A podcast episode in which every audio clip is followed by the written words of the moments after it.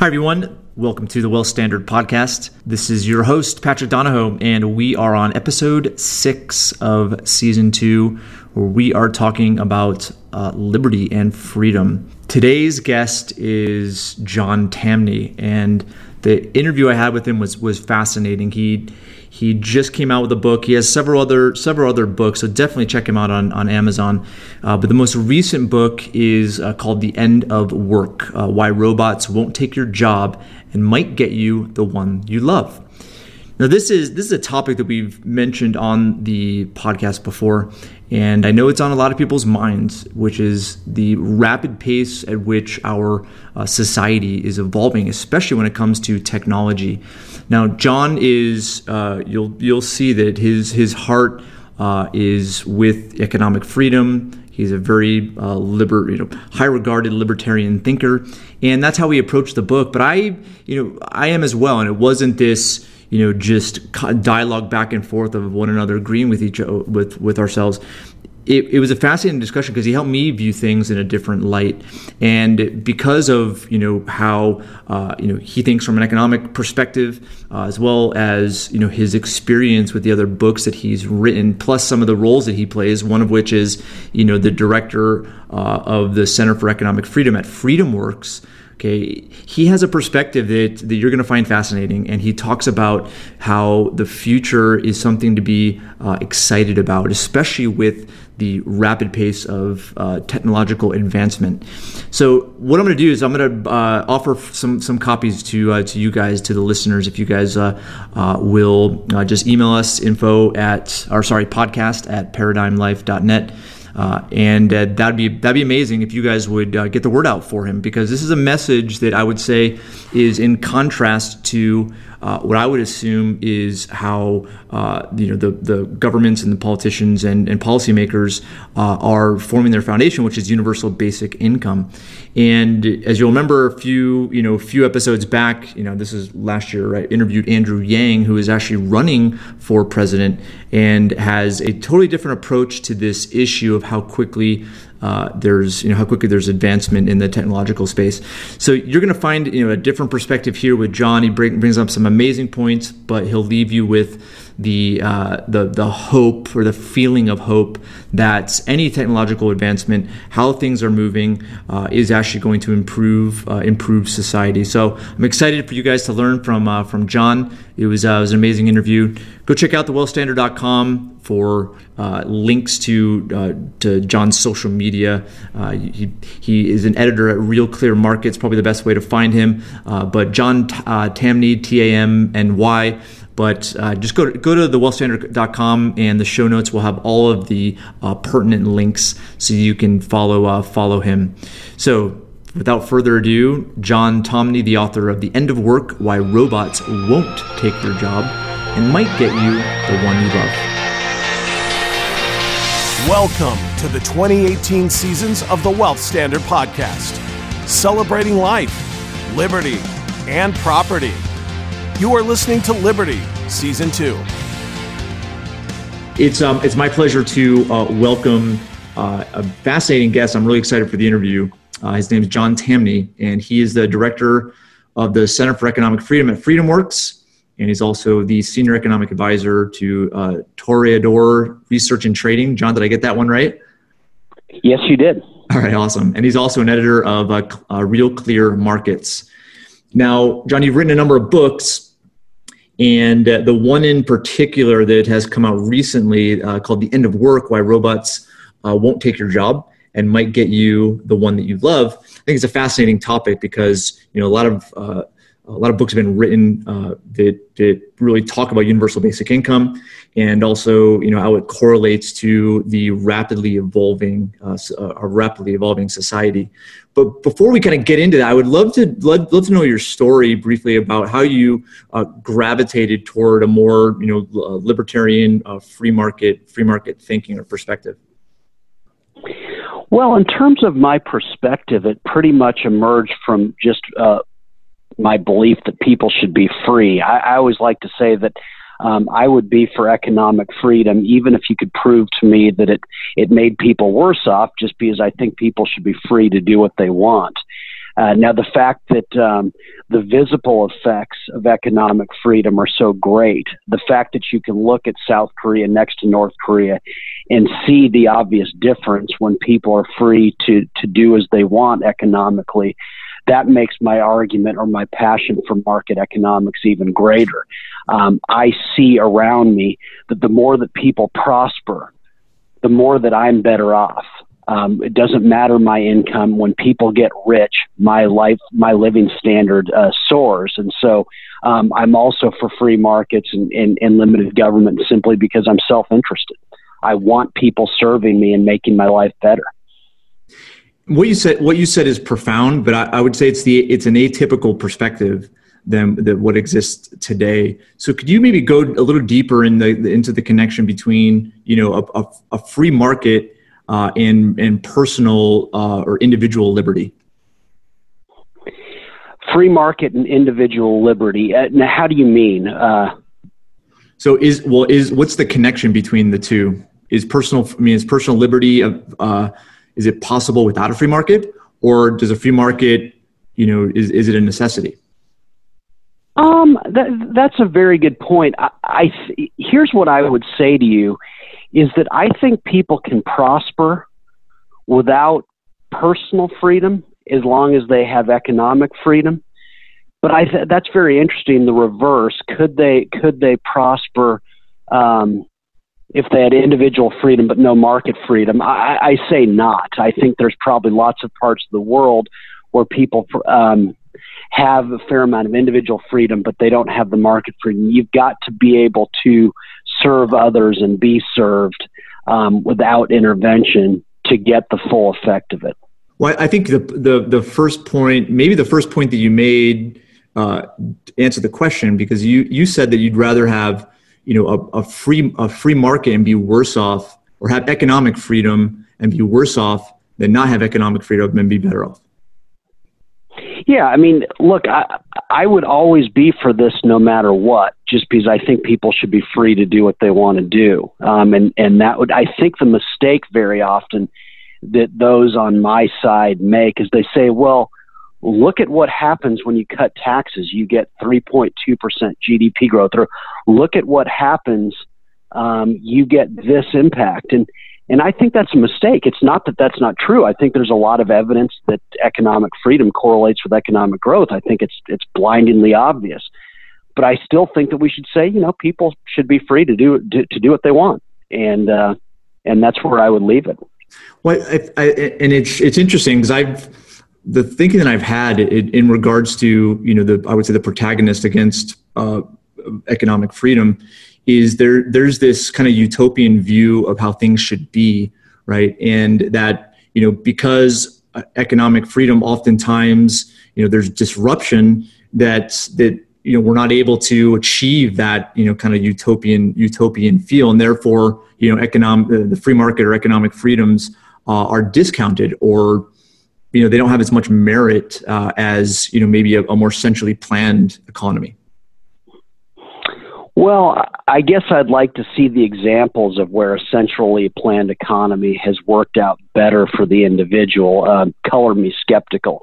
Um, is that to say that I, um, you know, I think ultimately it's people who drive economic growth. If we want to get into whether economic freedom always trumps um, trumps other things, um, there might be an argument there. I mean, I'll give you an obvious example. Uh, probably New York and the state of New York and the state of California are probably not the most economically free parts of the U.S., but they're the most prosperous parts.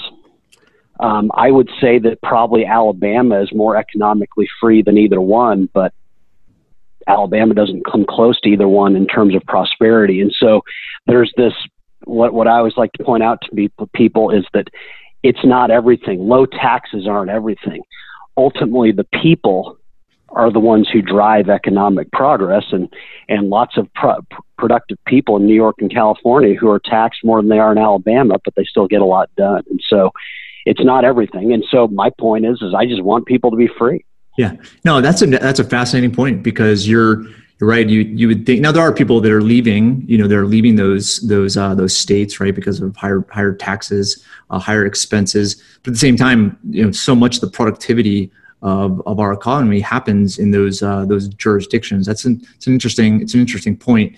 Uh, but yeah, my the, the, point I was trying to lead to is just the, the my thoughts around uh, the you know why there is such a, a, a negative and maybe it's maybe it's not as negative as I may think it is a view of uh, of economic freedom uh, and that there's this kind of utopian view that people have uh, that they're trying to trying to achieve through you know whether it's uh, uh, centrally planned or economic freedom. And somehow because economic uh, freedom, a free market hasn't produced that utopian society, okay, that you know somehow essentially planned one will. And and that just comes from you know the different different remarks in regards to you know just how you know certain you know what's considered free markets have failed in in uh, uh, in in the past. Yeah, well, again, I, I guess to that I would say I don't buy too much the idea that people have a really negative view of free markets, and and I don't think. I mean, I'd be curious. You may have examples. I want to hear about these examples of free markets failing. Um, I guess I'm not buying that. Now, of course, you and I both could come out with myriad examples of centrally planned economies failing, failing impressively. And so, if there is that question, um, that's a fairly easy one to win. All I'm saying is, I think it's a mistake for our side to tie itself up into, well, if we do this, we get results. No, no, no. The good, the ultimate result is freedom. And mm-hmm. so, if you have that, I and, and I think that's the way the founding fathers saw it. Is that you know, notice how with the Constitution, there's nothing about economic growth in there. The founders just felt that people should be free, and I think they presumed, based on this individual freedom, that there'd be lots of prosperity, and of course there was, and there is.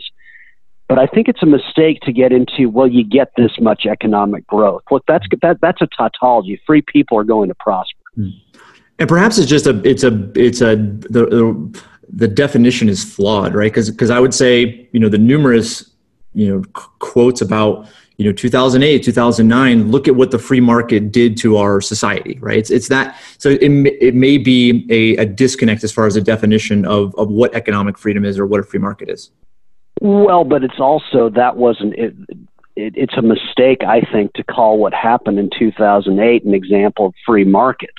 Um, I think that was a classic example of what happens when governments, in this case the Bush administration, intervene in what's healthy. We've got to remember that recessions are a very bullish sign. So are market crashes. They're merely a sign of an economy cleansing itself, mm-hmm. um, cleansing itself of misuses of labor, uh, bad businesses, bad habits developed, uh, lousy investments.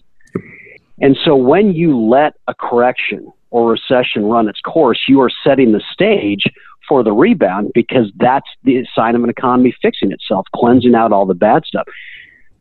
If in 2008, if there's no bailout of Bear Stearns, I'm sorry, there is no quote financial crisis, which wasn't financial. There was a crisis of an inter- intervention back in 2008. That was a government error. If Bear Stearns is allowed to go, Investors are shocked. Probably Lehman Brothers goes the next week, but precisely because there's no expectation that Lehman will be saved, investors are prepared for it. Lehman was only earth shaking insofar as the federal government intervened and intervened and created the expectation that it would be saved. Amid that, I'll point out that you also had the Bush administration uh, uh, banning short selling on 900 different financial stocks. Yep. Now, if you want to pour gasoline on a fire already created by government, ban the discovery of prices in a free market. yeah. That's going to terrify investors on a level. Well, we saw it in 2008, and so I think it's dangerous. And I'm not saying you are. When people when people say, "Oh yeah, well 2008," yeah, well, 2008 is an example of what happens when governments intervene. In this case, it was the Bush administration. As I have never hidden from this, in my first book, Popular Economics, I tied the financial crisis, and I say it wasn't financial, to the Bush administration's errors. If they had done nothing, there is no crisis. Well, I think it was a con- it was a compounding of the same of this the same thing, right? There's you know the the idea of uh, derivatives and uh, also just you know the repeal of Glass Steagall. Uh, I mean, there's a there's a number of things that you know kind of compounded on one another. They they caused the, yeah, the crisis, but, and that's not but, economic freedom.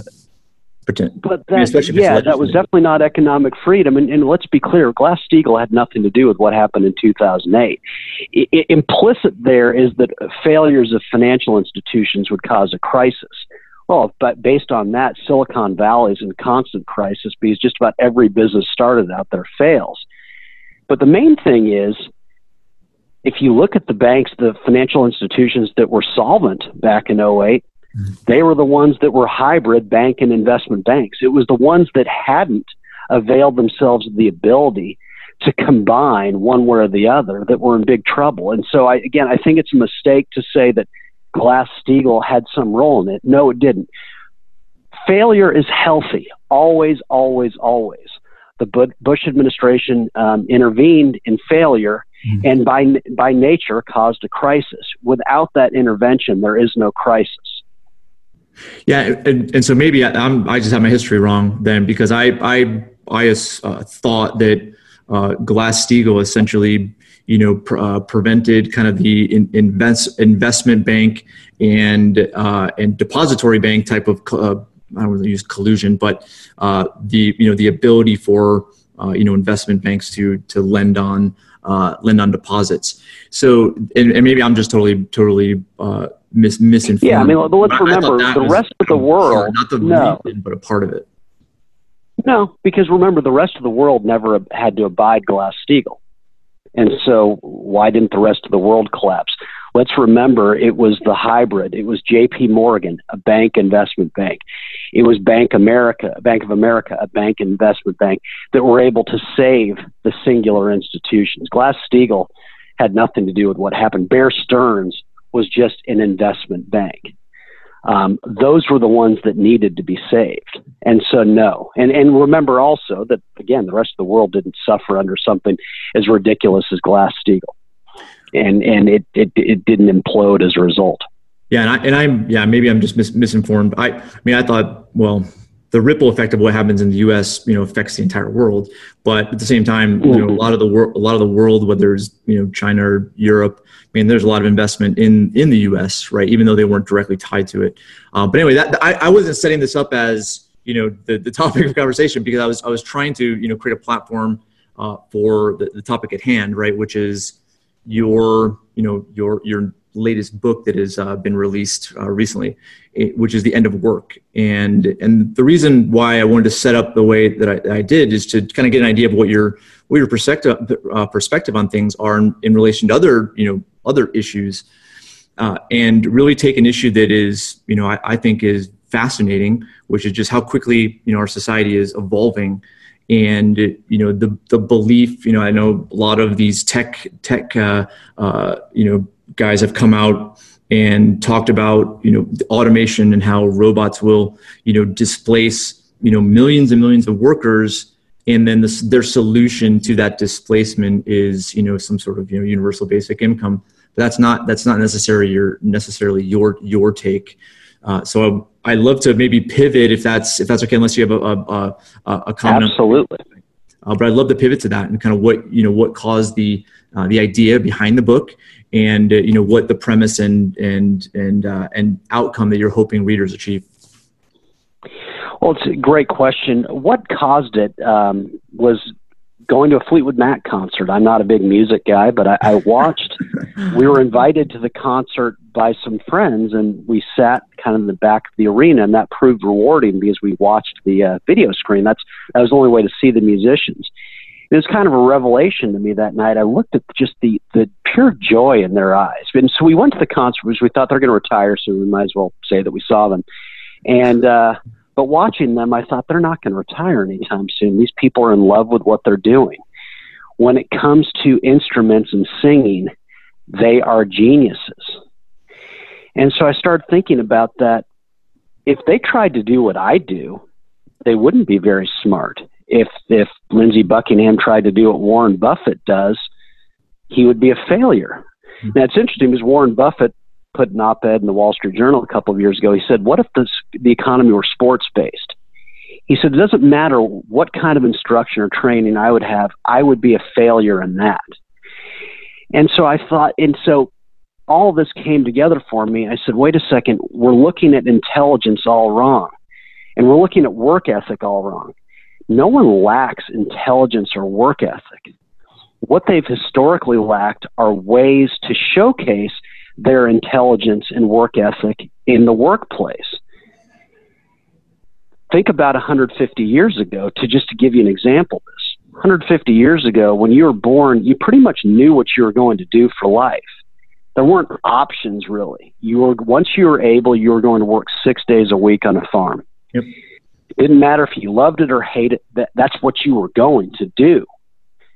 And then these robots came along, labor saving devices, things like fertilizer, more important, the tractor. Biggest job destroyers in the history of mankind simply because a world in which work was defined by creating food suddenly people didn't need to do that. There, you could produce a lot more food with less people. But this put people in bread lines. No, it freed them up to focus their genius on things that they were actually good at. And so we cured diseases, we created cars, airplanes, um, computers, the internet. And so all I'm saying is what has people fearful is what should have them thrilled automation is going to destroy all sorts of work that's unnecessary and allow people to focus their unique intelligence on actual work that reinforces their skills. And so that's that's the, what the book is about. Is there an economic term for that? You know, I don't know. I'll tell you this in the book, my economic term for it is Tamny's Law. Um, I am making the argument, and I, and I slightly paraphrase, that as the economy evolves, more and more people escape laziness simply because they are able to do work that elevates their unique skills. Mm-hmm. So this runs counter to the popular view that prosperity makes us lazy. No, no, no, no. Prosperity is what enables the creation of all sorts of work that we never imagined uh, people should be thrilled simply because the destruction of old forms of work are going to allow them to specialize. So is that all right? So robots, is that is it the like the creative destruction kind of Schumpeter principle? Um. Yes. It, certainly, Schumpeter's principle is that is that in an economy there's constant replacement of old ways. To some degree, that's true, but it's kind of like this. Um, you and you and I working alone on a desert island would probably starve pretty quickly. but you and I working together could specialize, couldn't yeah. we? We could. We, I, I could say you do what you do best, I do what I do best. We and we maybe survive. All robots are. They're not putting us out of work. They're just allowing us to specialize more, much in the way that he, when we divide up work with humans, they allow us to specialize. They take off of our plate the work that's least elevating or amplifying of our skills and allow us to focus on what we do best. I mean, imagine how poor we would be without the tractor. If we if it were about jobs, it'd be simple. We just abolish the tractor, the car, and the ATM machine and the computer. Everyone in the U.S. would be working, and we'd be incredibly poor, but we'd all be working. All automation says is that we're never going to run out of things to do automation will just take off of our hands the things that we'd rather not do. So, so what's the argument? What's the argument for universal basic income? What's the what's the premise behind you know why uh, you know smart in, you know intelligent individuals have come out and said you know it's going to go so quick that the displacement is going to be painful and we need you know to create a floor for people like where where does where is that argument flawed um, it's let me say two things about that. For one, I don't think the proponents of it believe it. What I do think is that they realize that as technology continues to advance, they are going to get incredibly rich. And so they're looking to preempt government, poor government treatment of them by the government by saying, "Oh no, we're see we're sympathetic, we're kind people. We want to have a universal basic income." I think the universal basic in- income is a terrible idea. Imagine giving politicians the right to basically compete with one another to see who can give someone a bigger check mm-hmm. with the money of others. I also think it's going to be totally unnecessary. All this automation isn't going to put us out of work. It's going to make it so that more and more people are experts at work. And so there's not going to be a need for it. And, and my honest belief is that even if you instituted it, the future is going to be so grand that people wouldn't want it in the first place, simply because there are going to be such better ways to make money, and they're going to be these ways will be elevating their unique skills. And that's you know, and I, I would say that there are you know the the future can be defined based on what you know exists right now. But at the same time, you always have that you know, for lack of a better term, that X that X factor, which is you know once there is displacement you know human human beings just don't sit idle i mean they're going to go figure out what to do and i think in that environment you know is it, it, it, may be painful but i think that pain is good because it really gets people to elevate their game and to innovate and to you know improve improve their improve their lifestyle. Um, so well, I, I think you're so right. I, I, I want to discuss that. I think you're so right that people won't just sit around but i think also what you have to remember is the di- displacement isn't nearly as painful as you think. Where it's painful is in the places that are not embracing this kind of change in advance. Uh, you know, let, let's be clear. A city or country never dies or state never dies because a factory closes or a business departs. That's the norm. Look at New York City. Look at Los Angeles in the 1920s. That, New York was one and LA was four in terms of most advanced manu- in terms of a manufacturing economy. Neither is today. They're not dead cities as a result. What kills a city is the departure of talent. And this is important because if we try to prop up the status quo or the past, that's what kills a city. That's it's the lack of displacement that kills a city, simply because the most talented people who attract all the investment, who create all the companies and exciting jobs, do not want to do factory work. They don't want to work in steel mills. And so if you prop up the past, you drive away the very people who create all the exciting opportunity. And then I would add look at Silicon Valley. It employs everyone. It's not, I, I'm, I'm horrible technologically. But the beauty of Silicon Valley, the place where jobs are destroyed the quickest, is it doesn't matter your skill, there's an opportunity for you. Silicon Valley, Valley employs yoga instructors, personal trainers, baristas, lawyers, doctors, sommeliers, chefs. Silicon Valley is where all the jobs are being destroyed so rapidly, yet everyone is employed at exciting work. Contrast that with Aliquippa, PA, or Flint, Michigan. Yeah, they're stuck in the past and they're employing no one. That's a great. That's a great point. Yeah, there's always going to be you know you, you have the primary market, then secondary and tertiary markets as well that serve the primary market and there's always opportunities, especially with with innovation. So one of the you know I, I, interviewed he's like I think he's a presidential candidate. He's a, he's running for president. His name Andrew Yang, and he wrote wrote a book called The War on Normal People, and it's basically the opposite of your book. And it was a great discussion. You know, it was a great discussion. Obviously, we we disagreed on many on many points. Um, but uh, but in the end, his his thing was it's going to go so fast, okay, that it's almost going to be you know even if it's temporary you know, he was arguing that it's going to be a necessity unless you're going to have, have social social unrest. And I, so maybe if you want to uh, answer that and, and follow up with the, the, answering the question, how can you know individuals navigate themselves uh, through a rapidly you know a rapidly evolving environment that they may find themselves in? Well, yeah, I mean, the first thing I would say is that Yang gets exactly backwards. And, and it staggers me that he could get it so backwards given the truth about history. What we've seen throughout history is that technology, by its very name, destroys jobs. Again, the tractor and fertilizer were the two of the biggest job destroyers in history. The car destroyed countless jobs. The computer. Do you want to discuss how many jobs the computer and the internet destroyed? But they never put people out of work. Implicit in Yang's argument, which is just stunning that someone could make an argument so obtuse based on history is that we're going to run out of things to cure and fix. oh, really? But see, people are dying all the time of cancer. We haven't scratched the surface.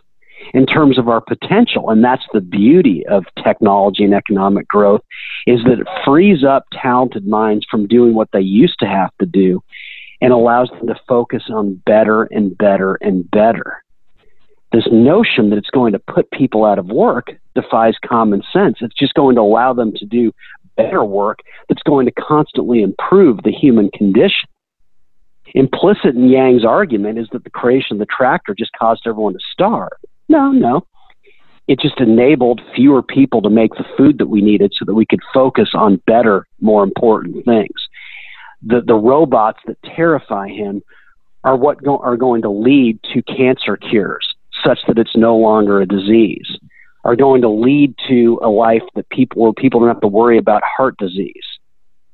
They're going to wipe out poverty not put people in poverty. Show me one country in the history of mankind's existence that was impoverished by technology. Technology is the biggest job destroyer by definition.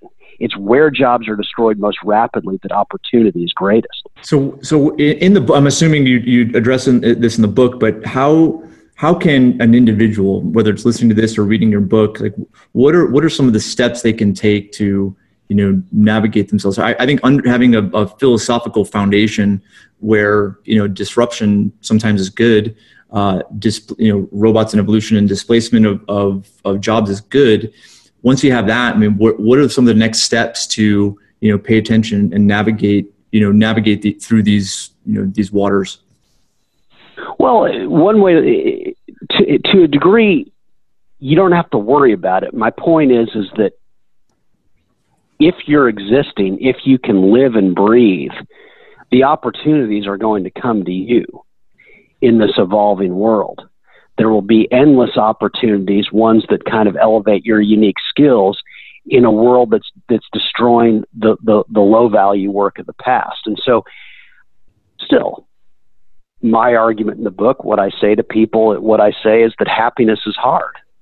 And by that I mean that I don't think you can be happy unless you're working.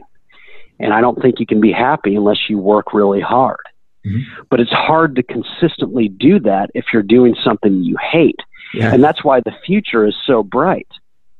Simply because all this automation is going to free us from a lot of the jobs that we despised in the past, in much the same way that fertilizer and the tractor freed so many people from the daily six day, well, six day a week misery of working on a farm. And so it's it's not something that people need to be afraid of. But you know, in my case, look, I I wanted to be a writer in the worst way. Um, I wanted to write about economics. I had a belief that I had something to offer. But it's not as though I just oh one day I became a writer and I had I, it was I could pay my bills. In my case, and I describe this in the book, I tell my story.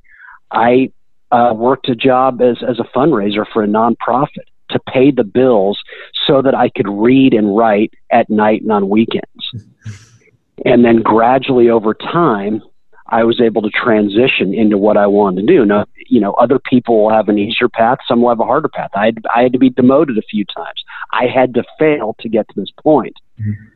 But the broad thing is, unlike at any time in history, more and more people, as I show in the book, will, if they have a passion or something that they really love doing, they'll be able to turn it into a career. And that's amazing. And that, that's an, a result of all this technological advance that has led to amazing wealth creation. Well, also, I mean, I, I don't have any examples that are that are coming to mind, but you know, I, I would say, you know, the the uh, the concert that you you know went to the Fleetwood Mac concert, or you know, any any band or any any artist, you know, there's a pivotal moment, and typically it was caused by by uh, you know fear, pain, or or some pivotal moment that caused them to think a little bit differently. And and I think those are uh, those are healthy moments, especially for our our growth, where it allows you to you know solve solve the issue at hand. And I think the gravitation is always towards something that you uh, that you like to do, or you feel you know you have a talent or a natural ability to do.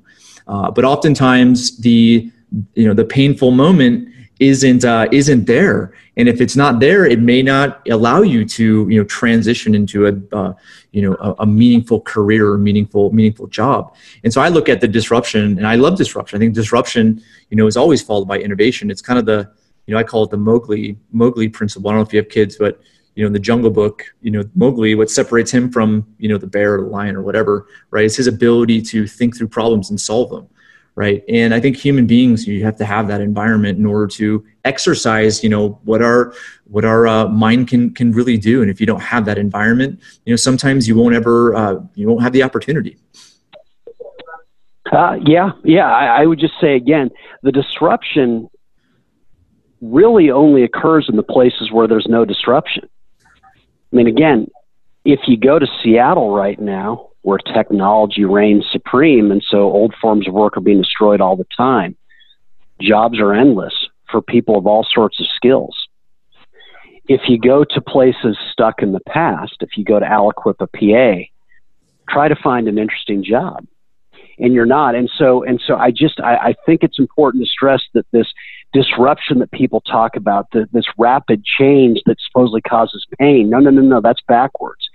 It's where there isn't rapid change that pain is greatest. And the reason for that is obvious. Again, talented people don't want to be where that where in parts of the country or world that are stuck in the past because there's very little opportunity there. Mm-hmm and maybe I maybe that was the wrong way of explaining it because you know what I what I intended to to say was you know if a person is laid off, let's a truck driver because you know technology now has trucks being driven by you know robots and tech you know technology that they're in that position now to make a decision that they otherwise wouldn't have been able to make had they continued to drive the truck. So that's that's more the uh, point. Yeah, yeah. And, and, it's a good point, and, and I would just say to that though that in most instances, if you look throughout history, in most instances, long before they're laid off, thanks to technologies with truck drivers, as in suddenly self-driving technology renders them renders them uh, no longer economically viable. It's usually the case long before that happens that market signals say, "Oh yeah, trucking doesn't pay as well as this, this, and this." Mm-hmm technology by definition destroys work, but in the process, it's creating all sorts of new work for all sorts of skill sets. And so I think what you're going to, if we get to the point, and I think we will, where truck drivers, trucks are, are operated by robots, you'll see most truckers depart that industry long before being laid off. Hmm.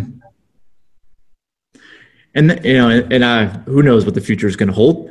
But I would assume that if it's going to go quickly, you know maybe there isn't enough runway for them to make that decision. And typically people won't make a decision you know to change careers or to change jobs unless the pain is you know the pain the pain of changing right is uh, is less than uh, or sorry great uh, greater than uh, the pain of uh, staying the same. So well have you ever left a job for a higher paying job? Um have you ever let quit a job because something better came along? I yeah I've been self-employed yeah, forever. Of course you have. Yeah, yeah, yeah. Of course you have.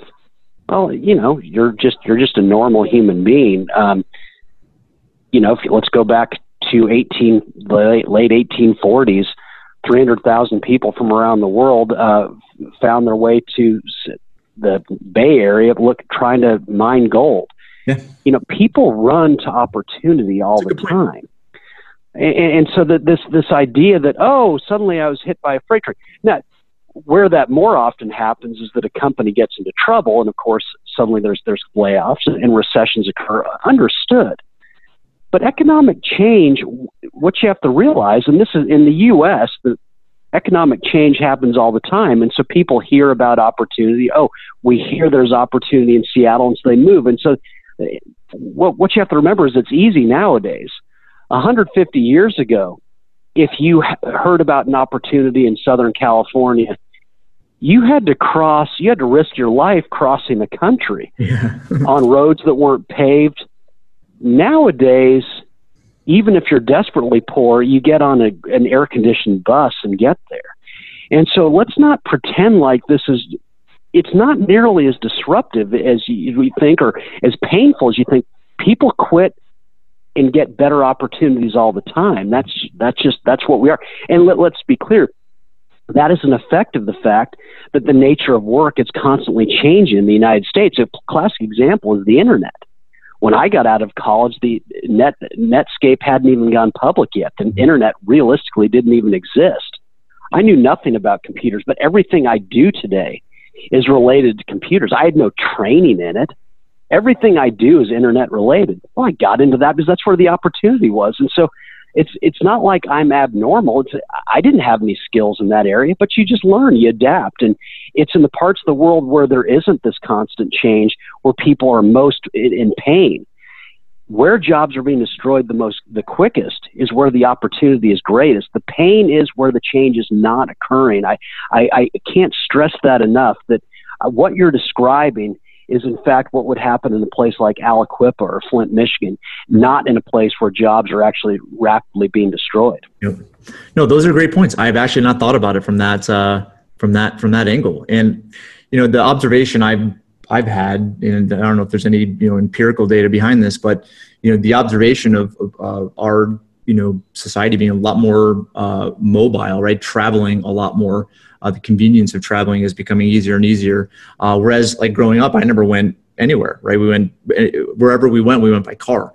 Right now, I think it's more mm-hmm. feasible for people to relocate, and I and I think you know maybe one of the impediments to relocating and relocating in the past is just you know the fear of leaving loved ones but because of facebook because of you know video technology i mean people are more willing to do that these these days i wonder if that adds to the you know adds to the, the dynamic of you know this being a, an exciting opportunity for everyone Oh, it's it, it's such an important thing. I think in in we we always we often hear about forgotten parts of the United States, and my response is, wait a second. We descend from people who literally risked their lives crossing oceans yeah. and borders in order to get here, and they got here to a place where they arguably didn't know the language, and their ability to be mobile was incredibly limited. Yeah, I mean there weren't paved roads or anything and so you think you think about what they did, and even then, Alexis de Tocqueville, when he traveled the U.S. in the, in the 19th century, said Americans are restless amid abundance. Hmm. You realize what a big statement that was because in, in Europe, people stayed in the same place for generations, yet Americans are running around looking for opportunity. Yeah. And so I hear about forgotten Americans today when wherever they are, prosperity is not far away, and by, by extension, opportunity. I say, You've got to be kidding me. All this change that we're fearful of, that's where the opportunity is. That's where the prosperity is. And you're a bus ride away in the worst case scenario. No, it's a fa- this is a fascinating discussion. I mean, that those are such they're such great they're such great points.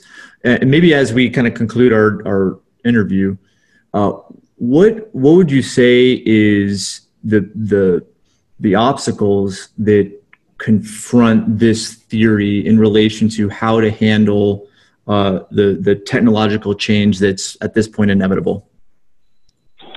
Um, I would say this is where I get a little bit policy oriented. Let me be clear: the book is all about how, unlike at any time in history, if you love football, you can make a life and remunerative remunerative career out of it.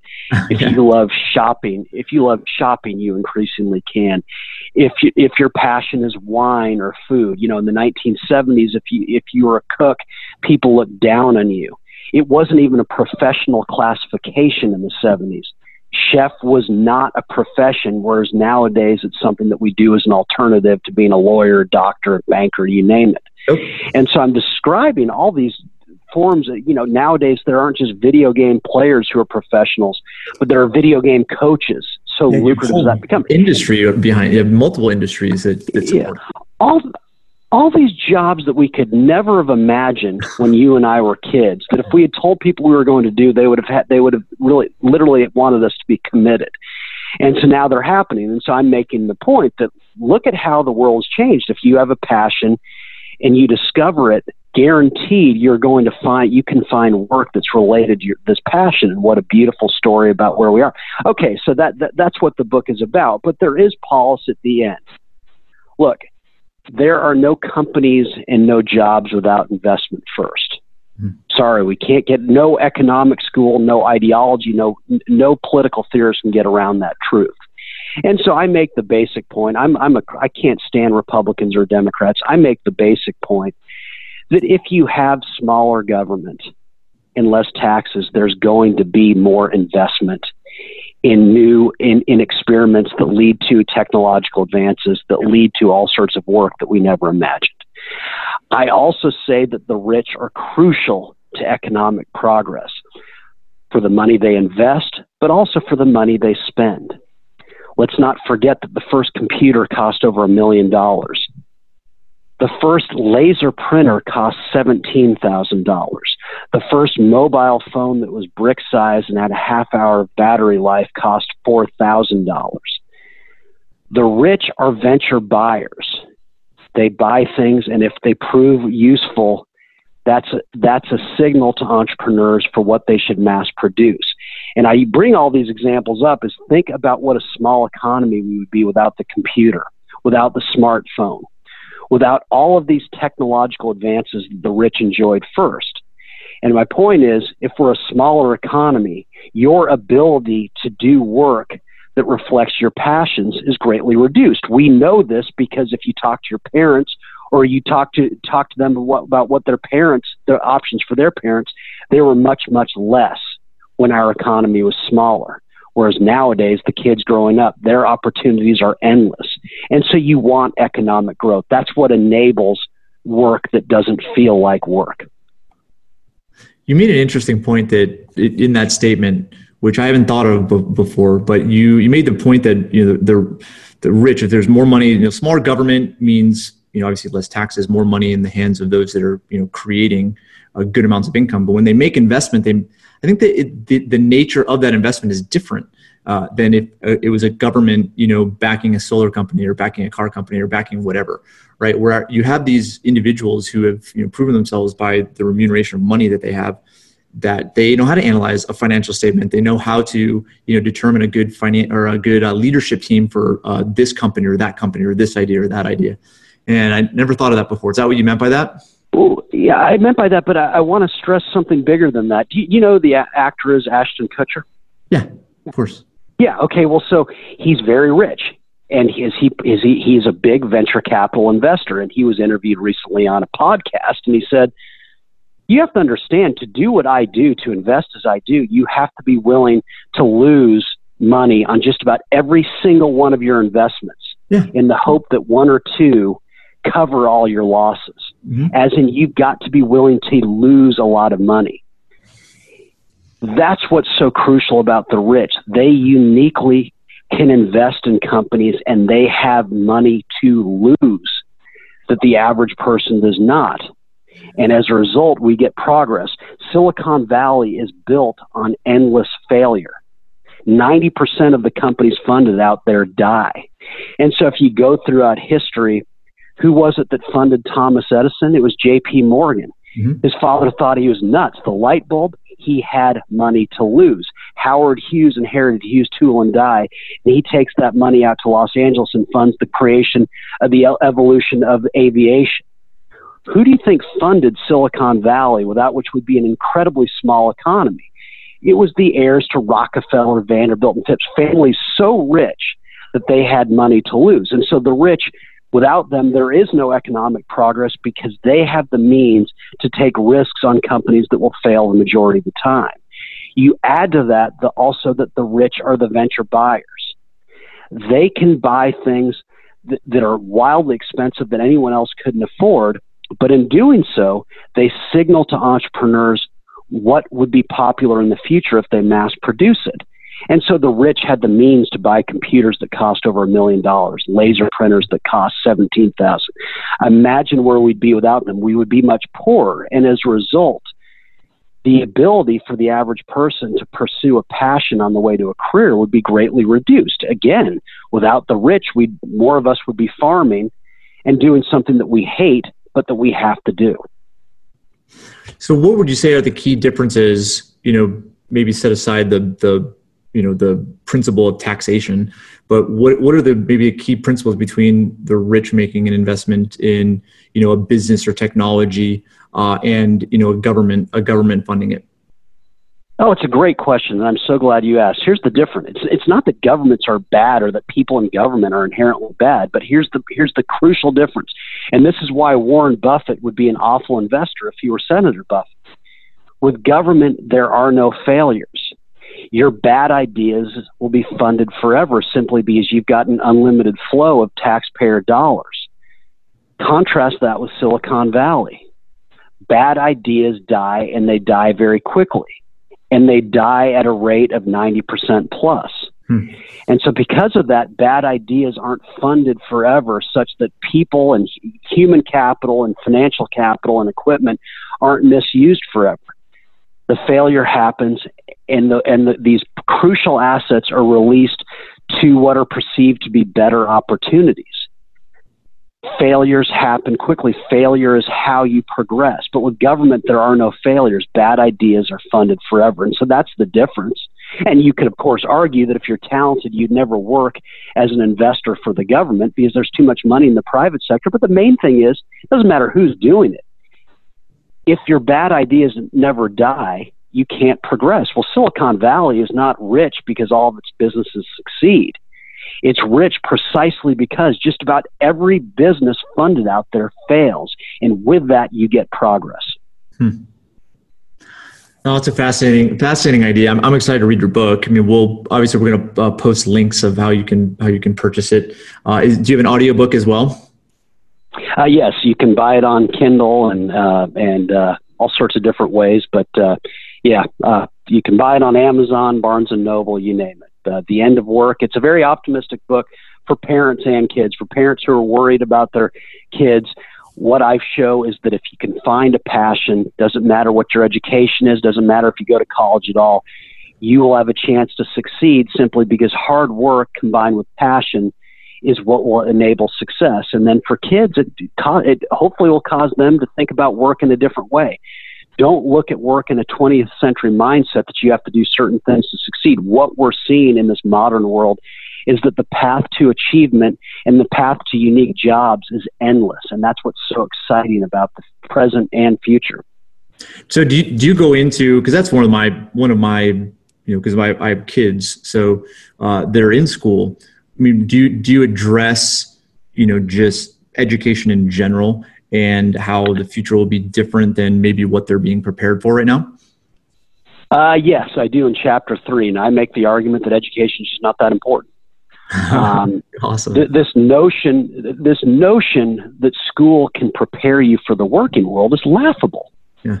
Because implicit there is that professors could see into the future. Well, if you could see into the future what the future of work was going to be, you wouldn't be working as a professor.